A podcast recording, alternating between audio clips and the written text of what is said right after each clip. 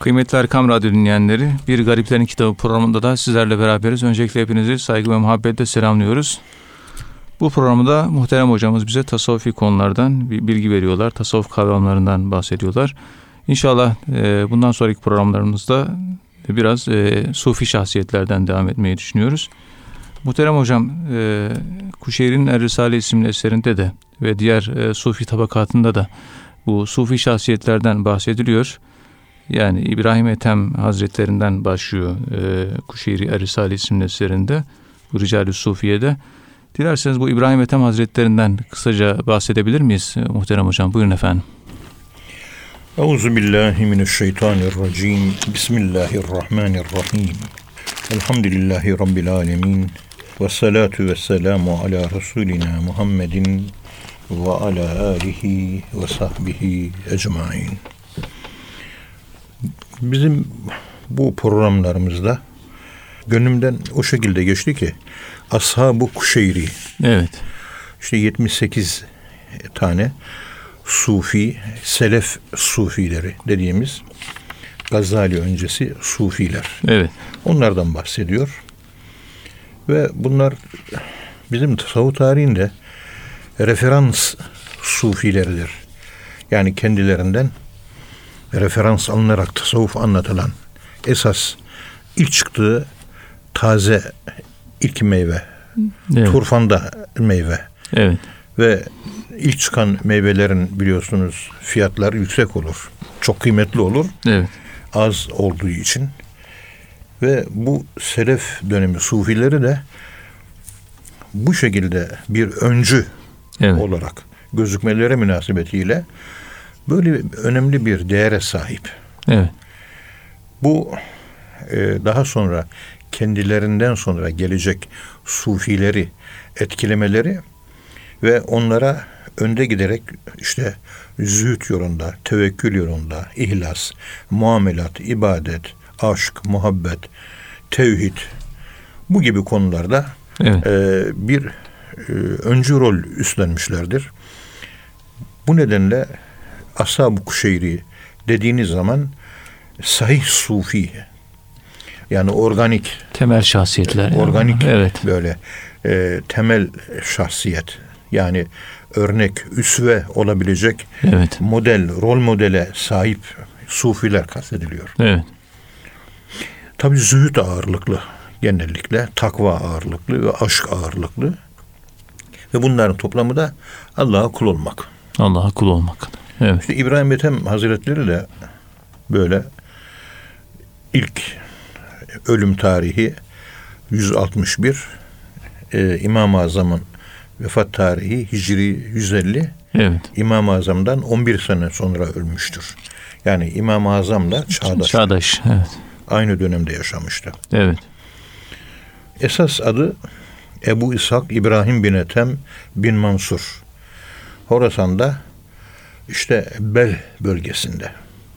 Evet. Bu Ashab-ı Kuşeyri dediğimiz 83 tane Sufi'nin hayatı anlatılıyor. Başa İbrahim Ethem Hazretlerinin konması Kuşeyri tarafından Önem- Ee, önemli yani o da. tabii. öneminden dolayıdır. Evet. Çok büyük öneme sahiptir. Çünkü kraldı. Evet.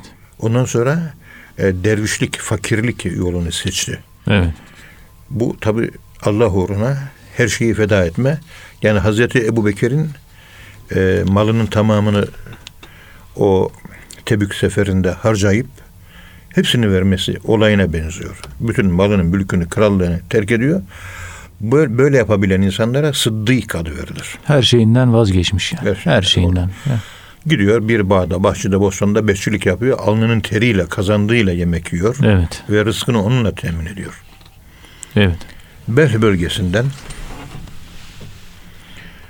ve Kuşeyri bu 83 Sufi'nin 83 Sufi'nin e, şeriata ne kadar saygılı oldukları. Evet.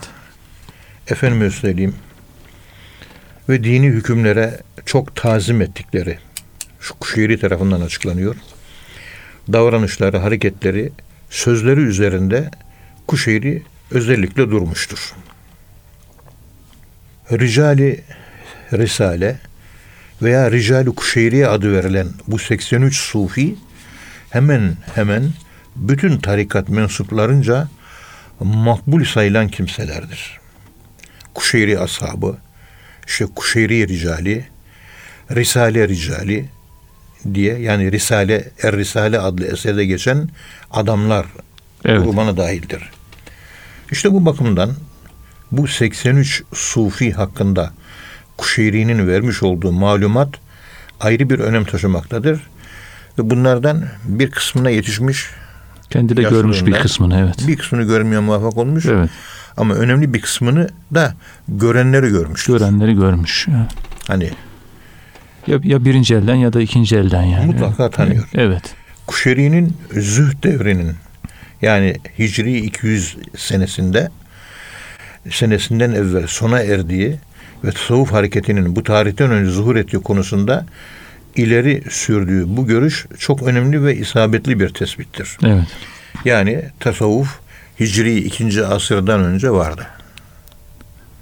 Çünkü 161'de vefat eden İbrahim Ethem bunun en büyük delilidir ve diğerleri de Evet. buna dahildir. Bu durumu bu kadar açık ve doğru tespit eden başka bir kaynak yoktur. Ondan sonra, onun için daha sonraki araştırıcılar bu noktada hep Kuşeyri'ye dayanmışlardır. Ve Kuşeyri'nin fikirlerini kabul etmişler ve onu referans olarak almışlardır. O Kuşeyri'nin sabitesi yani tasavvufun ilk başlangıcı züht hareketidir ve Hicri 2. asırdan önce tasavvuf vardı.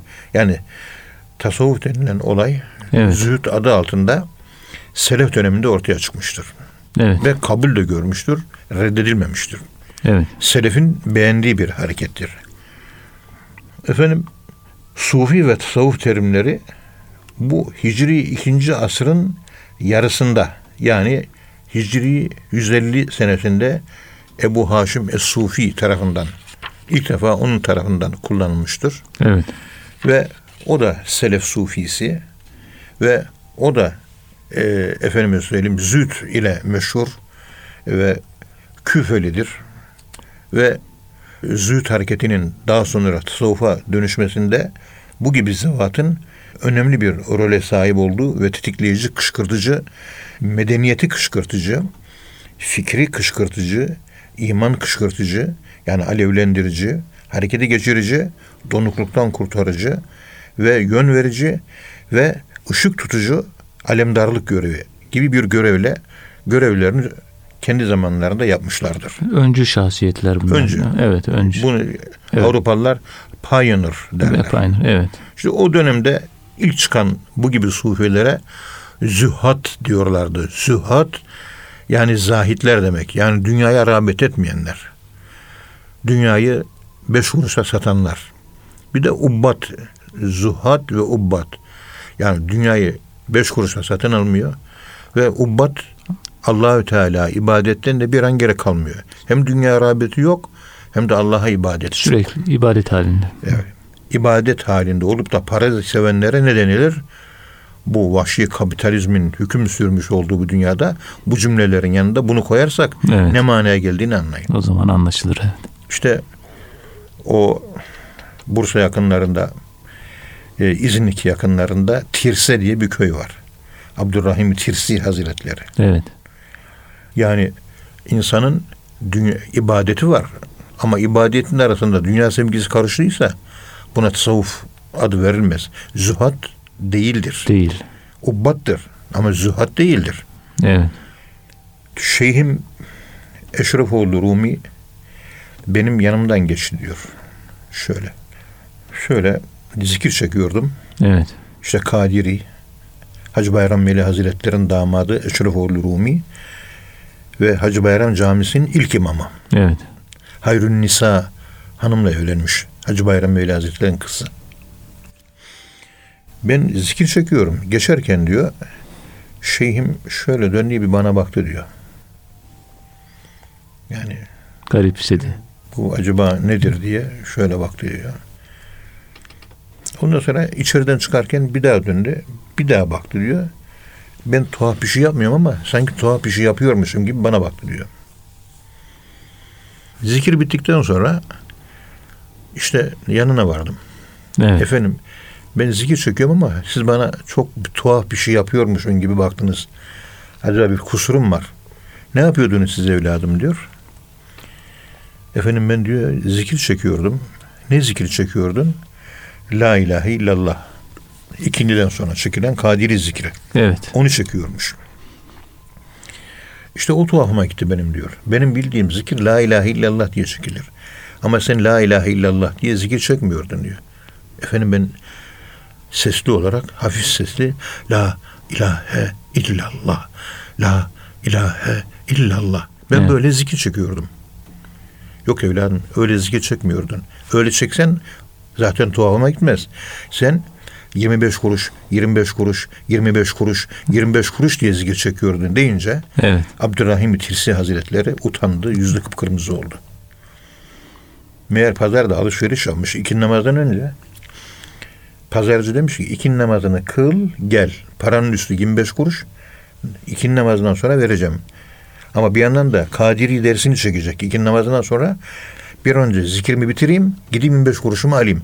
Kafasında 25 kuruş gailesi ve o düşünceyle La ilahe illallah zikrini çekmiş. Evet aklımda. Şeyh de yüzüne söyleyince sen 25 kuruş, 25 kuruş, 20 kafanda neyi geçiriyorsan, neyi düşünüyorsan zikrin odur. Ya düşündüğün şey zikrin kendisidir. Evet. Yani kötü diye düşündüğün düşüncelerin hepsi şeytanın bizzat kendisidir. Evet. Direkt şeytan, en direkt şeytan. Senin nefsine yansımış şeytandır. Mesela şu anda ben kötü bir şey düşünüyorum. Falanca adamın cebinden parasını çalayım diye düşünüyorum. Bu düşüncenin kendisi, dikkat edin, şeytanın isteğinin benim nefsimde yansıması. Yani şeytanın bizzat görüntü olarak bende kötü düşünce halinde ortaya çıkması anlamına geliyor. Evet. Bu konuda biliyorsun doktora derslerinde Uzun çok uzun geniş açıklamalar yaptım. Evet. Şu Allah'ı Allah Allah deyip Allah'ı düşünerek o şekilde zikir çekmem benim iman aynamda, kalp aynamda Allah'ın yansıması demektir.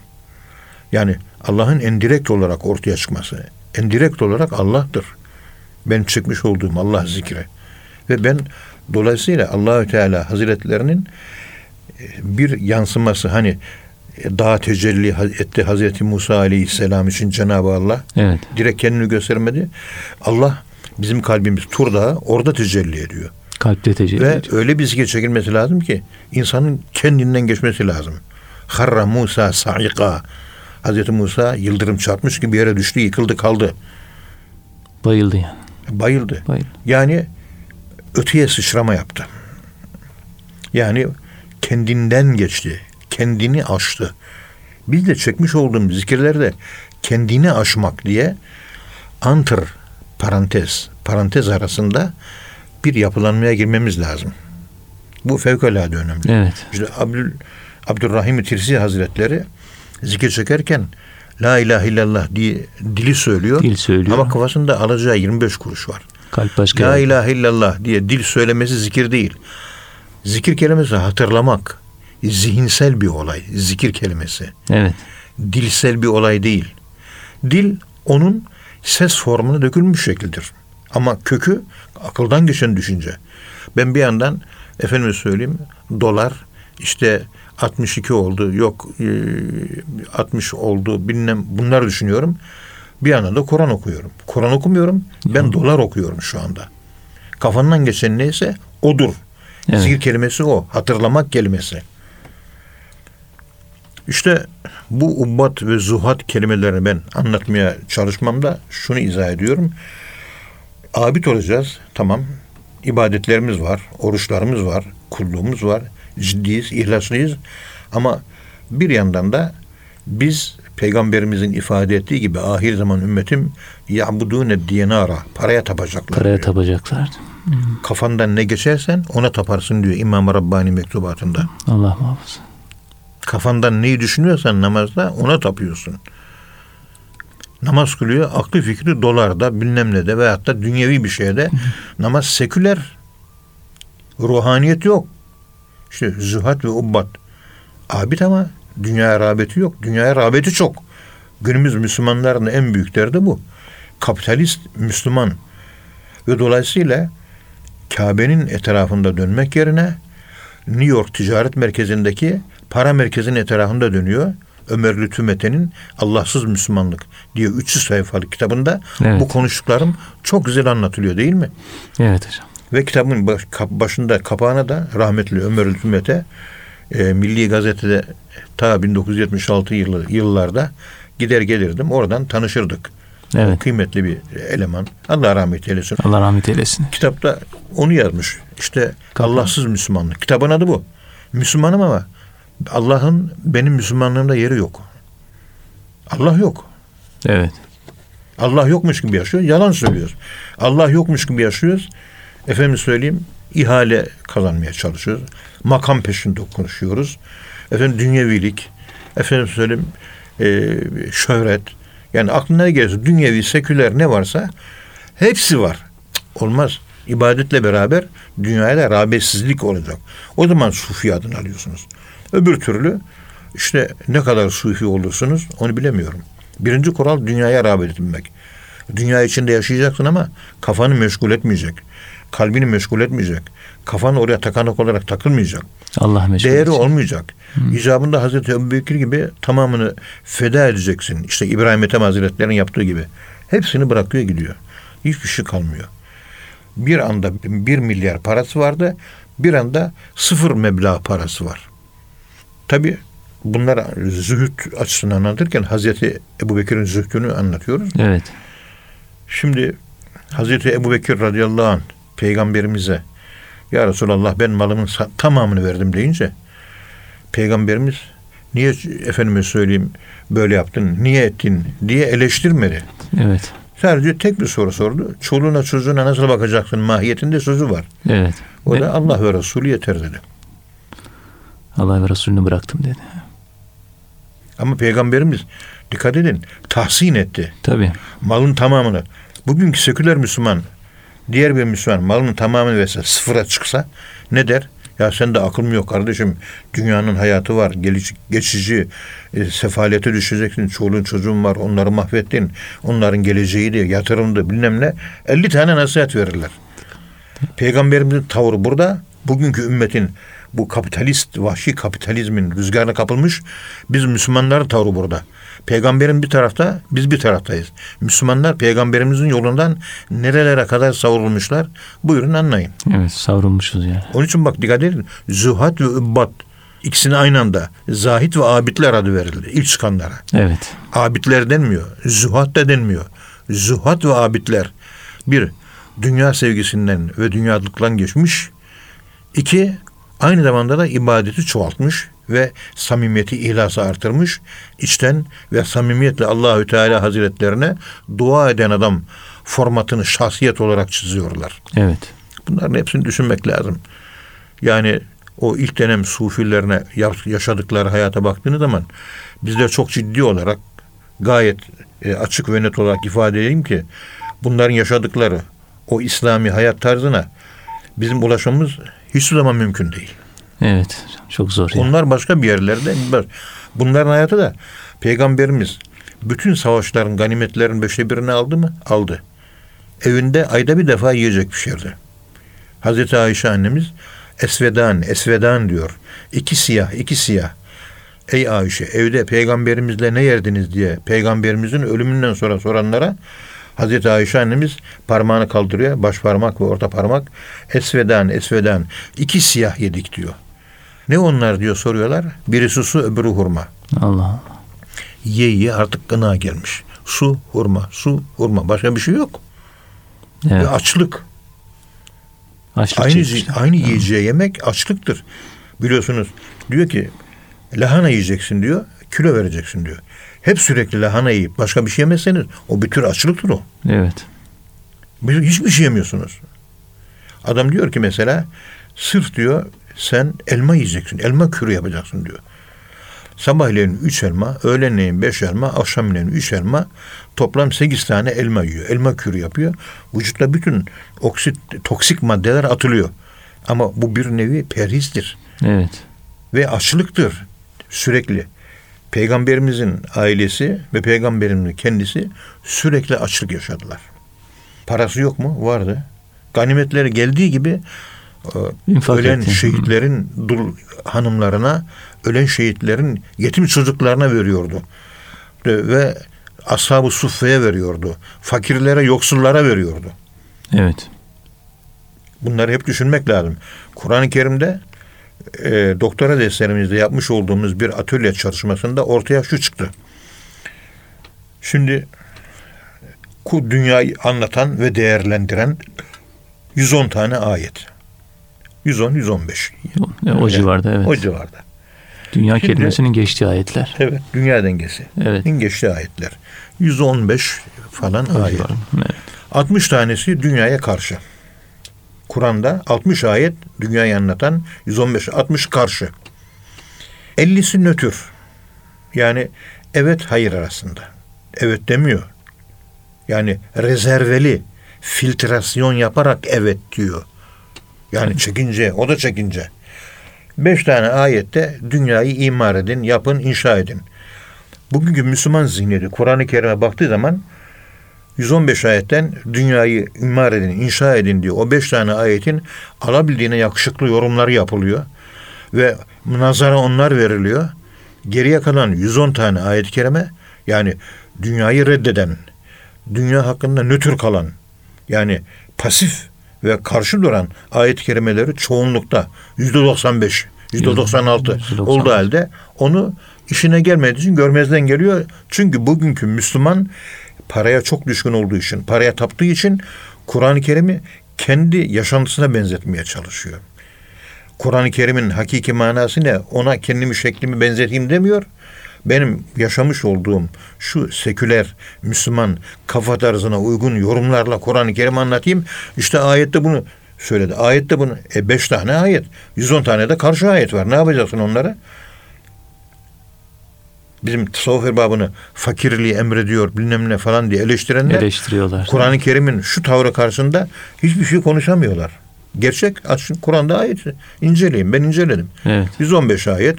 60 tanesi reddediyor dünyayı. 50'si nötr duruyor. Yani filtreli yaklaşıyor. Evet. Kontrollü yaklaşıyor. Ne olur ne olmaz diye. Allah korusun. 5 tane ayet-i kerimede imar edin diyor. Dünyayla meşgul olun diyor. Ama 110'a 5 oran bu. Faiz bile normalleşiyor hocam o zaman. İşte Tabii faiz yani- normalleşiyor. Evet, maalesef. Adam iş adamı görüyoruz. Evet. Ne yapıyor? Efendim demir ticareti yapıyor. Apartman bina yapıyor. Önce faizsiz finan kuruşlarından alıyor parayı. Evet. E, alıyor. Alınca onun parasına alışıyor. 2 üçler. Ondan sonra falanca bankanın faizli parasını rahatlıkla alabiliyor. Rahatlıkla. Bir de alıyor. Daldıktan sonra dolar fırlayınca yandım anam diye aşağı düşüyor. Maalesef. Şu anda bunları yaşıyoruz biz. Evet. Örnekleri pek çok. Çok fazla. Allah korusun. Yani nefislerimiz din olmuş. Eferaeyte men ittehaze ilahehu hevahu. Yani nefislerinin arzularını tanrı edindiler. Edileni gördün, tanrı edineni gördün mü? Evet. Nefsinin arzusunu tanrı haline dönüştüreni gördün mü diyor peygamberimize. Başka bir ayette de Yusuf suresinin son sayfasında da yu'minu ekseruhum billah illa ve hum müşrikun. İnananların ekseruhum yani 900 binde 999'u imanına şirk kaşarak şirk katarak iman eder. Binde 999. Ekser kelimesinin manası o. Çoğunluk. İs, ismi taftildir tabi. Evet. İnananların büyük çoğunluğu inancına şirk karıştırarak inanır diyor. İşte bu yaşadığımız dönemin değerlendirilmesinde e, bu e, rasyonelist, entelektüel, e, İslami zihin dediğimiz o zihin arka planında Kur'an-ı Kerim'in yıkılışı, efendim söyleyeyim dünyaya dalış, e, imanın menfaatler karşısında satılması, İslam'ın yerine geldiği zaman e, mal mülk kazanma ve dünyalık kazanma uğrunda feda edilmesi. Adam şu görüyoruz zavallı bir yardım doçent bir yere tayin edilecek. Falanca profesör de ona kızmış. Eseri güzel, problem de Evet. yok. Ona sırf kızdığı için, ona öfkelendiği için eseri güzel olduğu halde, yakışıklı olduğu halde Dekanını ayarlıyor, rektörünü ayarlıyor, onu ayarlıyor, bunu ayarlıyor ve engel oluyor. Şahsi husumet yani. Ya, Ve bunu yapan bakıyorsunuz yani işte bir ilahiyatçı, akademisyen, profesör oluyor. E biz bunları görüyoruz. Evet. Değil mi? Memlekete müftü yetiştiren insanların hali buysa bunların yetiştirdiği müftüden ne çıkar? Bunların yetiştirdiği vaizden ne çıkar? İslam'ı yaşamıyor. Bilgi var, amel yok. Osmanlı döneminde alim demek ilmini yaşar, yaşarsa bir adama alim derlerdi. Bir adam ilmini yaşamıyorsa ona alim demezlerdi. Evet. Bilgi çok şimdi ama amel yok. Ignaz mesela Ignaz Koltziyer Macar Yahudisi oryantalist. Tek başına ilahiyat fakültesi hocaların bütün bilgisine sahip adam. Çok muazzam. Evet. Karl Brokelman vesaire. Tek başına bir ilahiyata tartar. Ama alim değil. Yani bizim İslami kıssaslara göre Müslüman değil. tefsir, yani. fıkıh, hadis her şey. Ama işte Ebu Cehil adı Amr idi. Mekke'nin en bilgili adamıydı Evet. cehalet sahibi anlamına gelen Ebu Cehil deniliyordu. Adı Amr olduğu halde. Yaşamayana cahil adı verilir. Evet. Onun için bizim tasavvufta, bizim tasavvuf sisteminde efendime söyleyeyim, e, avam havas ayrımı yapılıyor ya, avam ve havas ayrılımı yapılırken bu gibi kıssaslar öne konmuş. Avam bilgisi vardır yapmaz.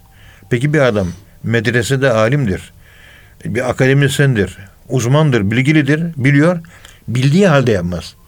Hani avam bildiği halde yapmaması normal. Bildi. Ve hatta bilmiyor Bilmiyor, yapmıyor. Ama yapmıyor. e, Bilmiyor, bu yapmıyor. bildiği halde yapmıyor. O zaman o, da avam olmuş oluyor. Öyle. Avam oluyor işte. Evet. Bu gibi alimlere İmam Gazali Hazretleri Evet. okuyun. Avamdır bunlar diyor. E, nitekim bu gibi tipleri, bu gibi tiplemeleri biz yarım asıra yakın bir ilahiyat fakültesi hocası olarak bunun örneklerini alabildiğine mebzul, alabildiğine çok, alabildiğine bol olarak gördük. Bilgisini yaşamayan ilahiyatçı akademisyenler. Şahsiyetle alakalı mı hocam? Şahsiyet artık. İman zaafı. İman zaafı. Yani okuduğuna inanmıyor. Evet. okuna. Ben diyor mesela bir tasavvuf profesörü arkadaşımız vardı. Ben dedi herhangi bir tarikata girmem dedi. Benim mesleğim dedi tasavvuf dedi. Evet. Ben de ona şu cevap verdim. Tasavvuf ki- kitapta satırda mı olması icap eder, sadırda mı olması lazım? Sadırda olursa tasavvuf olur. Sen satır okuyorum, tasavvuf yapıyorum diyorsun. Satır okuyarak, bilgisini elde ederek değil, bilincini elde ederek Şuura dönüşmesi lazım. satırdan sadıra dökülmesi lazım. Evet. Ve bir tasavvuf profesörü kalkıp bunu söylüyor bana. Bu benim mesleğim diyor. Mesleğim zaten mesleğim olduğu için bir tarikata, bir şeyhe, bir mürşid-i kamile intisap etme ihtiyacını ben şahsen duymuyorum diyor. Şimdi buna ne diyeceğiz biz? Ve buna ne diyebiliriz? Şu bir şey yok. Evet bizim problemimiz. Öbürü bir başkası kalkıyor. Diyor ki ben diyor önümde bir ilmi konu var diyor. Önüme koymuşsun çalışıyorum diyor. Çalışırken objektif olmam lazım diyor. Objektif olmam için de diyor benim efendime söyleyeyim dinimi, inancımı bir kenara koymam ve ilmi çalışmayı öyle yapmam lazım. Objektiflik ilgesi bu. Allah Allah. Bu bahsettiği objektiflik Avrupa'da bile yok. Ben dinimi, inancımı yani Allah'ı bir kenara bırakırım. İlimi öyle yaparım. Halbuki ilim Allah adına yapılmayacak mıydı hani? Allah Ve alleme Adem el esma. İlmi kökü Allah değil miydi? Sen Allah'ı inkar ederek, kenara koyarak ilme başlıyorsun. Bunu söyleyen bir ilahiyatçı akademisyen. Bunu söyleyen bir tasavvufçu. İlim, Ya sen dedim bunu söyle. Söyleyince. Evet. bu söz kelime-i küfürdür. Allah korusun. Tecrid-i iman gerekir. Tecrid-i nikah gerekir. Ben Allah'ı inkar ederim. Yokmuş gibi davranırım. Ondan sonra ilim yaparım.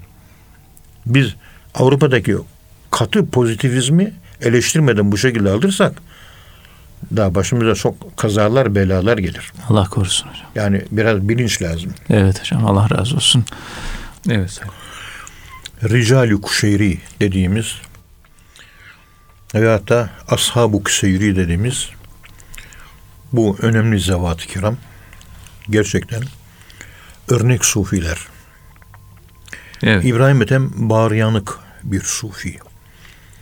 Yani Bel şehrinin sultanlığını terk etmiş. Bütün dünyayı terk etmiş. Yani Hazreti Ebubekir timsali, Hazreti Ebubekir meşrebinde dünyayı sıfırlayan bir zat. Evet. Varlıktan vazgeçmiş. Evet. yani.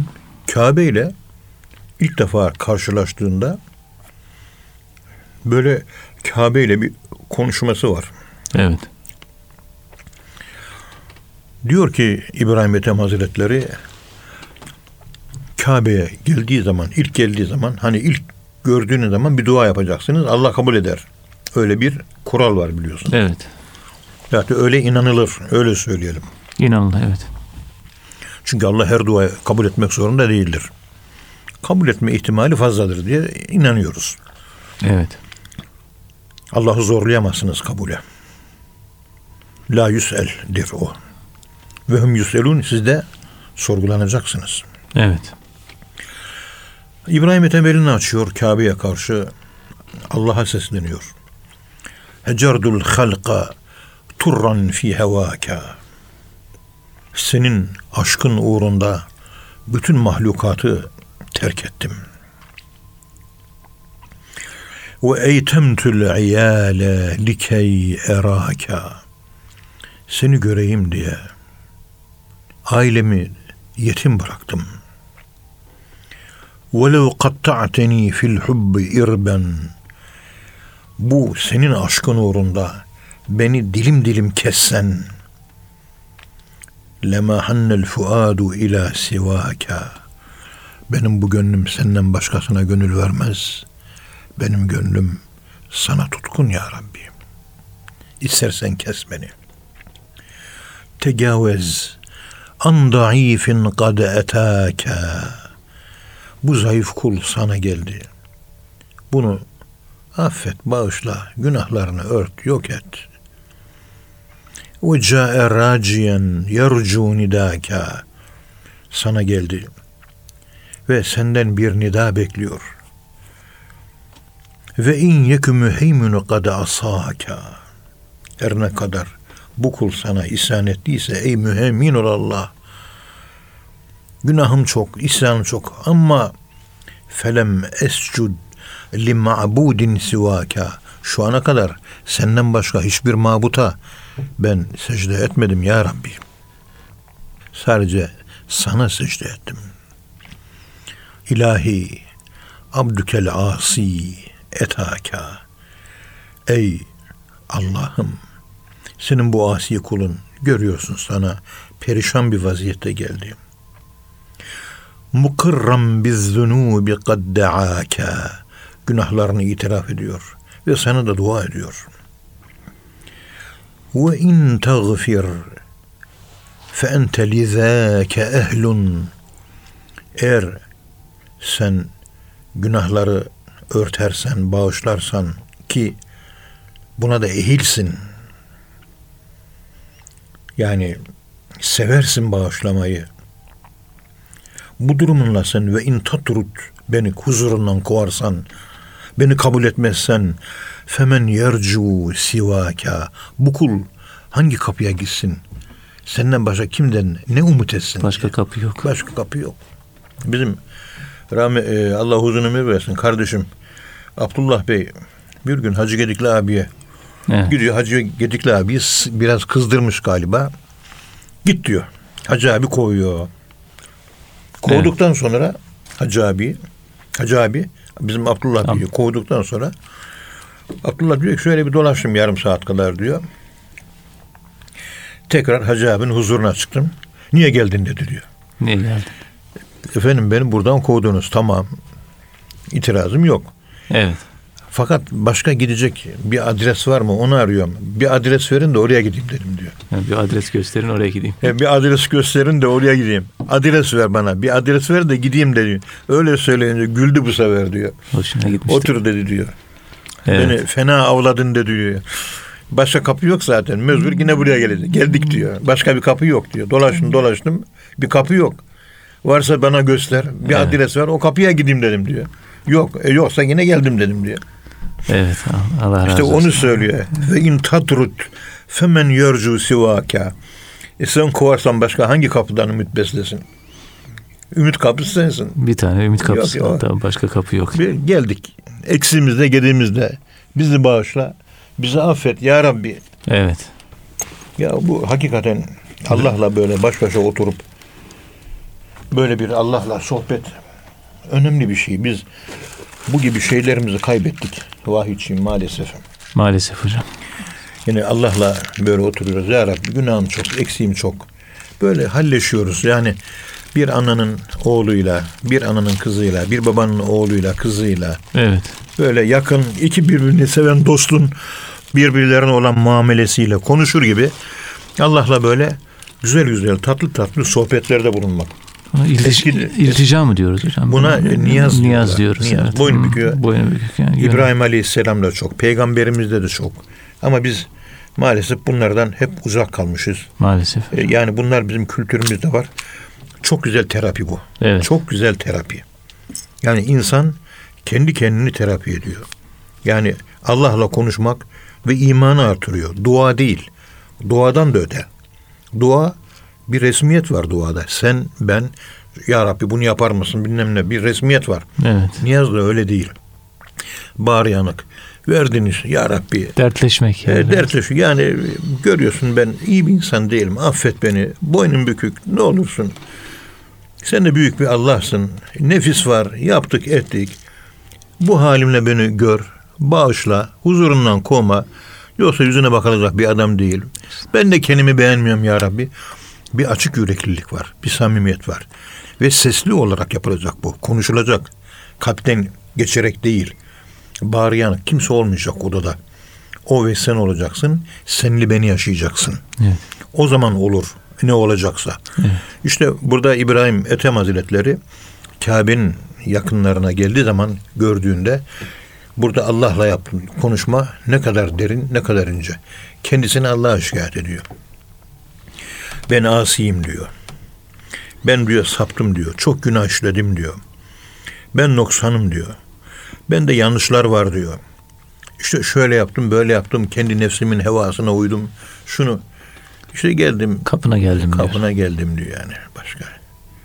Ya bir başka bir şey yok. İşte geldim. Kapı sensin. Seninle başka kapı yok. Evet. Bu tevhide giden yolda şunu gösterir vahiyçiyim. İnsanın teki yücelttiği zaman tek olanı yücelttiği zaman sabit referans oluyor. İki sabit referans olmuyor. Çünkü sabit referans tek olması lazım. Evet. İki olunca sabitlik gidiyor.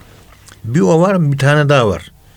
Değişken referanslar sabit değildir. Sabit olmayınca iman kökü, inanç kökü ve bilinçli efendim söyleyeyim kişilik yapılanması iki şahsiyetli şizofrene dönüşüyor. Tevhid kayboluyor. Yani. Tevhid onun için şizofren olmaktan kurtulmak.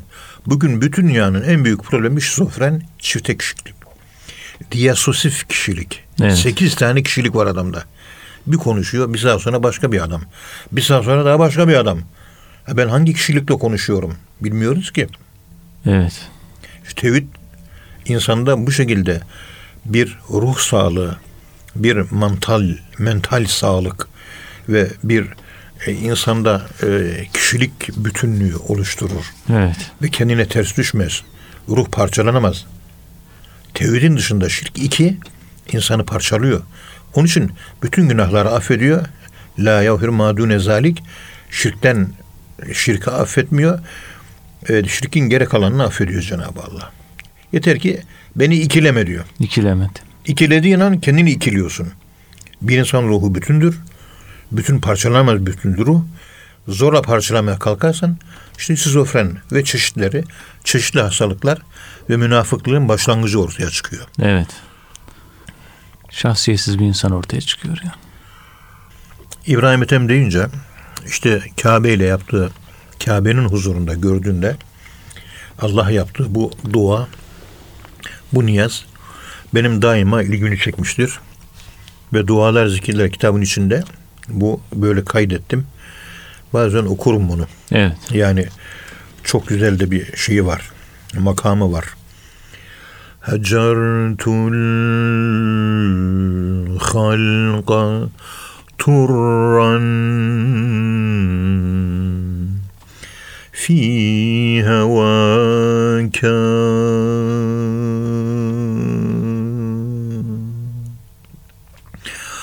وأيتمت العيال لكي أراك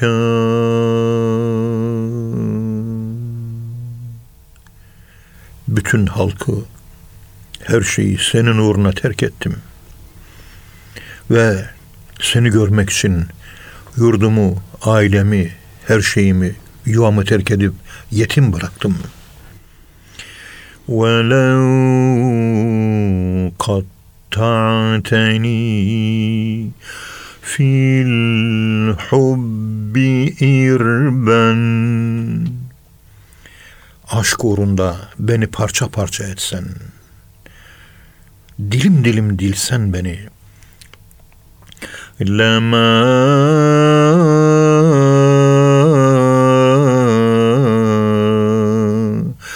hannel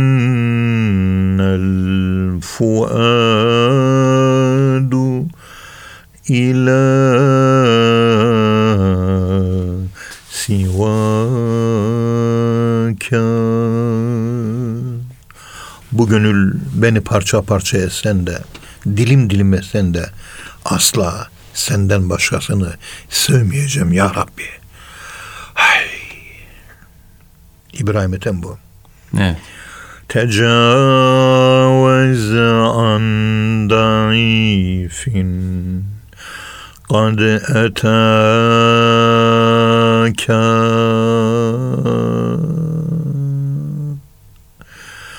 وجاء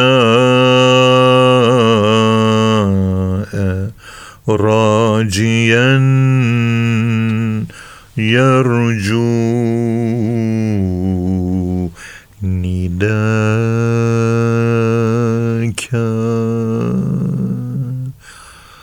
Sana geldi bu zayıf. Affet.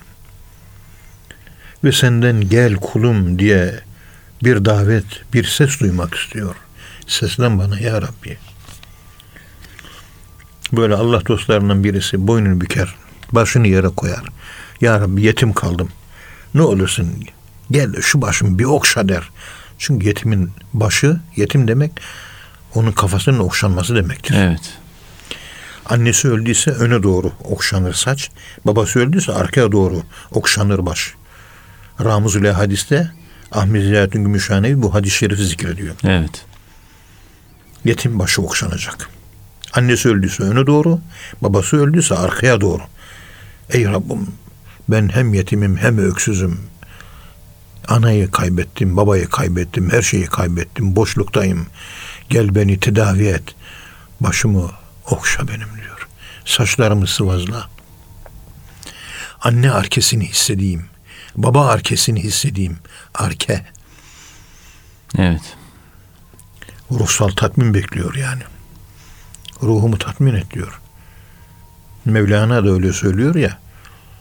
Eğer babam beş senede yaşasaydı Şemseddin Tebrizi'ye ihtiyaç olmayacak İhtiyaç kalmayacak. diye bu ifadeyi söylersek dinleyiciler biraz daha iyi anlar. Saçımı okşa kelimesinin manasını. Anne Yoksa Allah gelir de başını okşamaz kimsenin. Evet. Ya. Gı- gıda yani bir manevi gıda. Gıda. Gıda. Baba arkesi, anne Baba- arkesi. baba gıdası. baba vitamini, anne vitamini. Evet. Ayrılmış ailelerde baba vitamininden veya anne vitamininden mahrum kalıyor değil mi çocuklar? Evet. Savruluyor mu? Savruluyor. Savruluyor. Psikolojik olarak ölene kadar o travmayla hasta oluyor mu? Oluyor. Anne baba ayrılırken ölene kadar çocuğumuzun geleceğiyle oynuyoruz diye düşünmedikleri için ayrılıyorlar. Birbirlerinin kahırlarını çekmiyorlar. Bu bir gerçeklik değil mi? Gerçeklik. Evet. Ya bu yaşıyor şu anda. En çok da çocuk etkileniyor. Nefsimiz karı koca kavga ettik ayrıldık. Ayrıldık ama çocuk perişan oluyor. Çocuk perişan oluyor. Doğru. E, görüyor. Diyor çocuğumuz diyor maalesef diyor psikolojik hasta. Doktorlar tedavi edemez hale geldi. Annesi benim aleyhimde konuşuyor diyor. Görme iznim benim haftada bir defa cumartesi pazar bende kalıyor bir gece diyor. E, çocuk bakıyorsun arada savrulmuş gitmiş. Ruh diye bir şey kalmamış. Çocuk bitmiş tükenmiş. Doğurdukları çocukları anneler babalar elleriyle cahiliye adeti ve dülbenat Ateşe- diri diri çocuklarını kızcıklarını toprağa gömer gibi ayrılan aileler çocuklarını psikolojik olarak toprağa gömüyorlar. Ya baba vitamini alıyor, alamıyor ya anne vitamini. Evet. O ilginç bir şey. Aklımız ermiyor bunlara. Çok acı şeyler bunlar. Acı şey, öyle evet, maalesef. insan üzülüyor yani. Evet hocam. Evet hocam. İbrahim Ethem Hazretleri'nde devam edersek. Buyurun. Aslında tabi İbrahim Ethem Hazretleri bir kralın oğluydu. E tabi genç böyle bir gün ava çıkmış. Yuvasından çıkarttığı bir tilkiyi veya yuvasından çıkarttığı bir tavşanı takip eder peşinden koşarken böyle bir ses geliyor. Hatiften, gizliden gayipten, vicdanından bir ses geliyor. Ruhunun derinliklerinden bir ses duyuyor. O gelen ses şuradan buradan diye yönlü olarak gelmez, yön, yönsüz olarak gelir. Her yerden aynı anda gelir. Halbuki ses genellikle biz alışmışızdır. Beyin simülasyonu olarak, beyin işitme merkezinin simülasyonu olarak bir ses gelince oraya döneriz. Evet. Peki dört yerden birden ses gelirse, altı cihetten birden gelirse, yedi cihetten birden gelirse nasıl cevap vereceğiz veya nasıl anlayacağız? İnsan böyle bir ürkilir ne oluyor diye. Evet. Mesela Sami Efendi Hazretleri'nin yolculuğa çıktığınız zaman 70 tane ayetül kürsü okuyun diyor. 70 tane de 10 tanesini sağ tarafa okuyup üflenecek. 10 tanesi sol tarafa, 10 tanesi ön, 10 arka, 10 yukarı, 10 aşağı, hepsi 60. 67. Evet. Son ayetül kürsü de okuyup içine üfleyecek diye içine çekecek. Evet. Yolculuk böyle yapılacak. İşte yedi cihet dediğimiz yedi cihetten birden bir ses gelirse ne olur acaba? İnsanın tam bir kozanın içine örülmesi, ipek böceğinin kozasının, tırtılın kozasının içerisinde kendini örmesi gibi dış dünyadan soyutlanıp dış dünyadan gelecek bütün tesirler kapalı hale geliyorsunuz. Ayetül Kürsülerin rolü bu. Evet. İşte içinden vicdanından bir ses duyuyor. O ses sesleniyor. Ey İbrahim sen bu dünyaya av avlamak için mi geldin? Senin görevin dünyada av avlamak mı? Böyle bir ses duyuyor. Evet. Vicdanından geliyor. Yedi cihetten birden geliyor. Ruh kendi ruhundan geliyor. Kendi sesini kendi duyuyor. Sonra bindiği atın o eğer var ya Evet. oturduğu yer oturduğu eğer onun ön kaş kısmından önündeki tutamak diye bir yer vardır. Oradan yine bir ses duyuyor. Vallahi İbrahim Ethem sen ne bunun için yaratıldın ne de bunu yapmakla emrolundun. Önce bir soru geliyor. Sen av avlamak için mi yaratıldın? Görevin bu mu? Cevap önündeki atının eğerinden geliyor. Evet. Ne bunun için yaratıldın ne de av avlamakla emrolundun. Ne yapıyorsun sen diyor. Tabi gençlikte böyle çok olur. Esad Erbil Hazretleri mektubatında diyor. Ben diyor gençlik yıllarında diyor çok hareketli, aktif bir insandım diyor. Böyle musikiyle, şiirle, edebiyatla vakit geçirirdim diyor. Arkadaşlarla e, muhabbetler yapardık diyor. Ve atlara binerdim. Sahralarda, ovalarda at koştururdum diyor. Evet. Neden sonra yaşadığı bazı olaylardan sonra Esad Erbil Hazretleri de uyanmış. Babasına gidiyor. Tahal Hariri Hazretlerine git diyor. Evet. Ona yolluyor. Ya. İşte uyanmak Allah'a uyandıracaksa bir vesile buluyor. Herkesin uyanması aynı şekilde değil. Evet. Bu soruyu bizim de kendimize sormamız lazım yani biz ne için yaratıldık diye. Ne için yaratıldık, yaratıldık diye soru sorabilecek bir akıl sorumluluğu Evet. ve akıl vicdan- vicdan olması. akıl simülasyonu o formatta sorabilmesi için o aklın içinde nur olması lazım. Akıl nursuz olursa hakikate giden soruları soramaz. Yani e, ışık varsa o ışıktan dolayı o sesler gelmeye başlar. Evet. Ve o ışık e, yemşi bihi Allah'a doğru yürütür onu. Vesileler oluşturur. O ışık illa lazım. Işık yoksa demek Yok. ki Kur'an-ı Kerim'de ayet kapalı var işte. yani. Efemen yaş- yaşrah sadrahul İslam fehuve ala nurun min rabbihi diyor ya ayet-i kerimede. Evet. Yani ışıksız akıl var, ışıklı akıl var.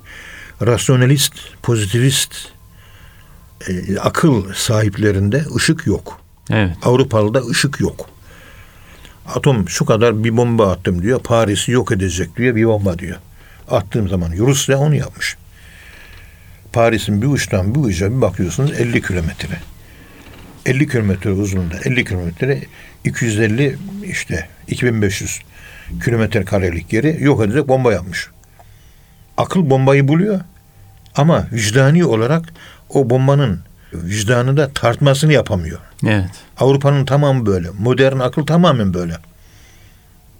İşte Trump'ın yapmış olduğu o tehditlerin arkasında bu e, nursuz aklın ve bir olayın önünü, sonunu, geleceğini, geçmişini, arkasını, önünü tayin edememekten kaynaklanan vicdanın olmadığı ve nurun olmadığı karanlık bir akıl değil mi bu? Evet hocam. Bütün dünya yok desen Trump kahkahalarla gülecek bir vaziyette.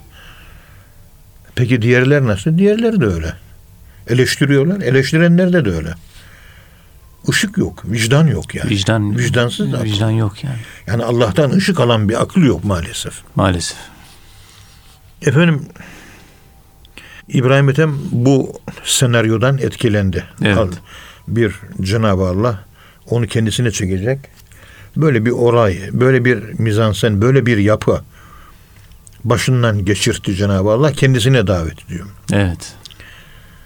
Yani Allahü Teala bir Bel şehrinin kralını nasıl kendisine davet ediyor? Onun mantalitesi içerisinde davet ediyor. Evet. sık sık çıktığı av sık sık çıkıyor ava. Çok seviyor.